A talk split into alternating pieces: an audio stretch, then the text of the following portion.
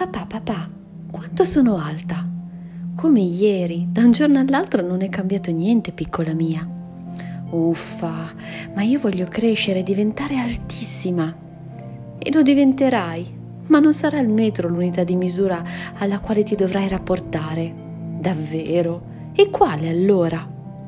Non è uno strumento, ha a che fare con altri valori. Dunque, vediamo se con questo esempio riesco a farti capire che cosa intendo. Devi immaginare una mongolfiera nella quale si salita a bordo il giorno in cui sei nata.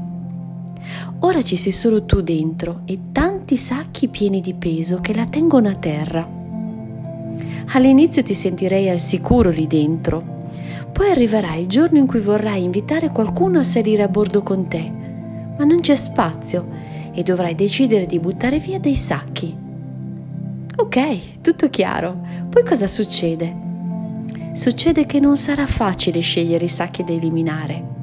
In quello più pesante c'è il porto sicuro negli altri invece ci sono le tue certezze, le abitudini, le paure, i valori, il tuo credo, ma anche il retaggio culturale. C'è tutto ciò che sei, di buono e di cattivo.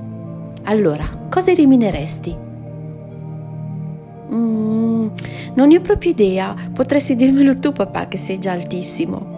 Eh no, piccola mia, ognuno di noi è qui per compiere il proprio viaggio e solo tu potrai decidere come e con chi farlo, di cosa liberarti e quanto in alto vorrai arrivare. Una cosa però posso svelartela.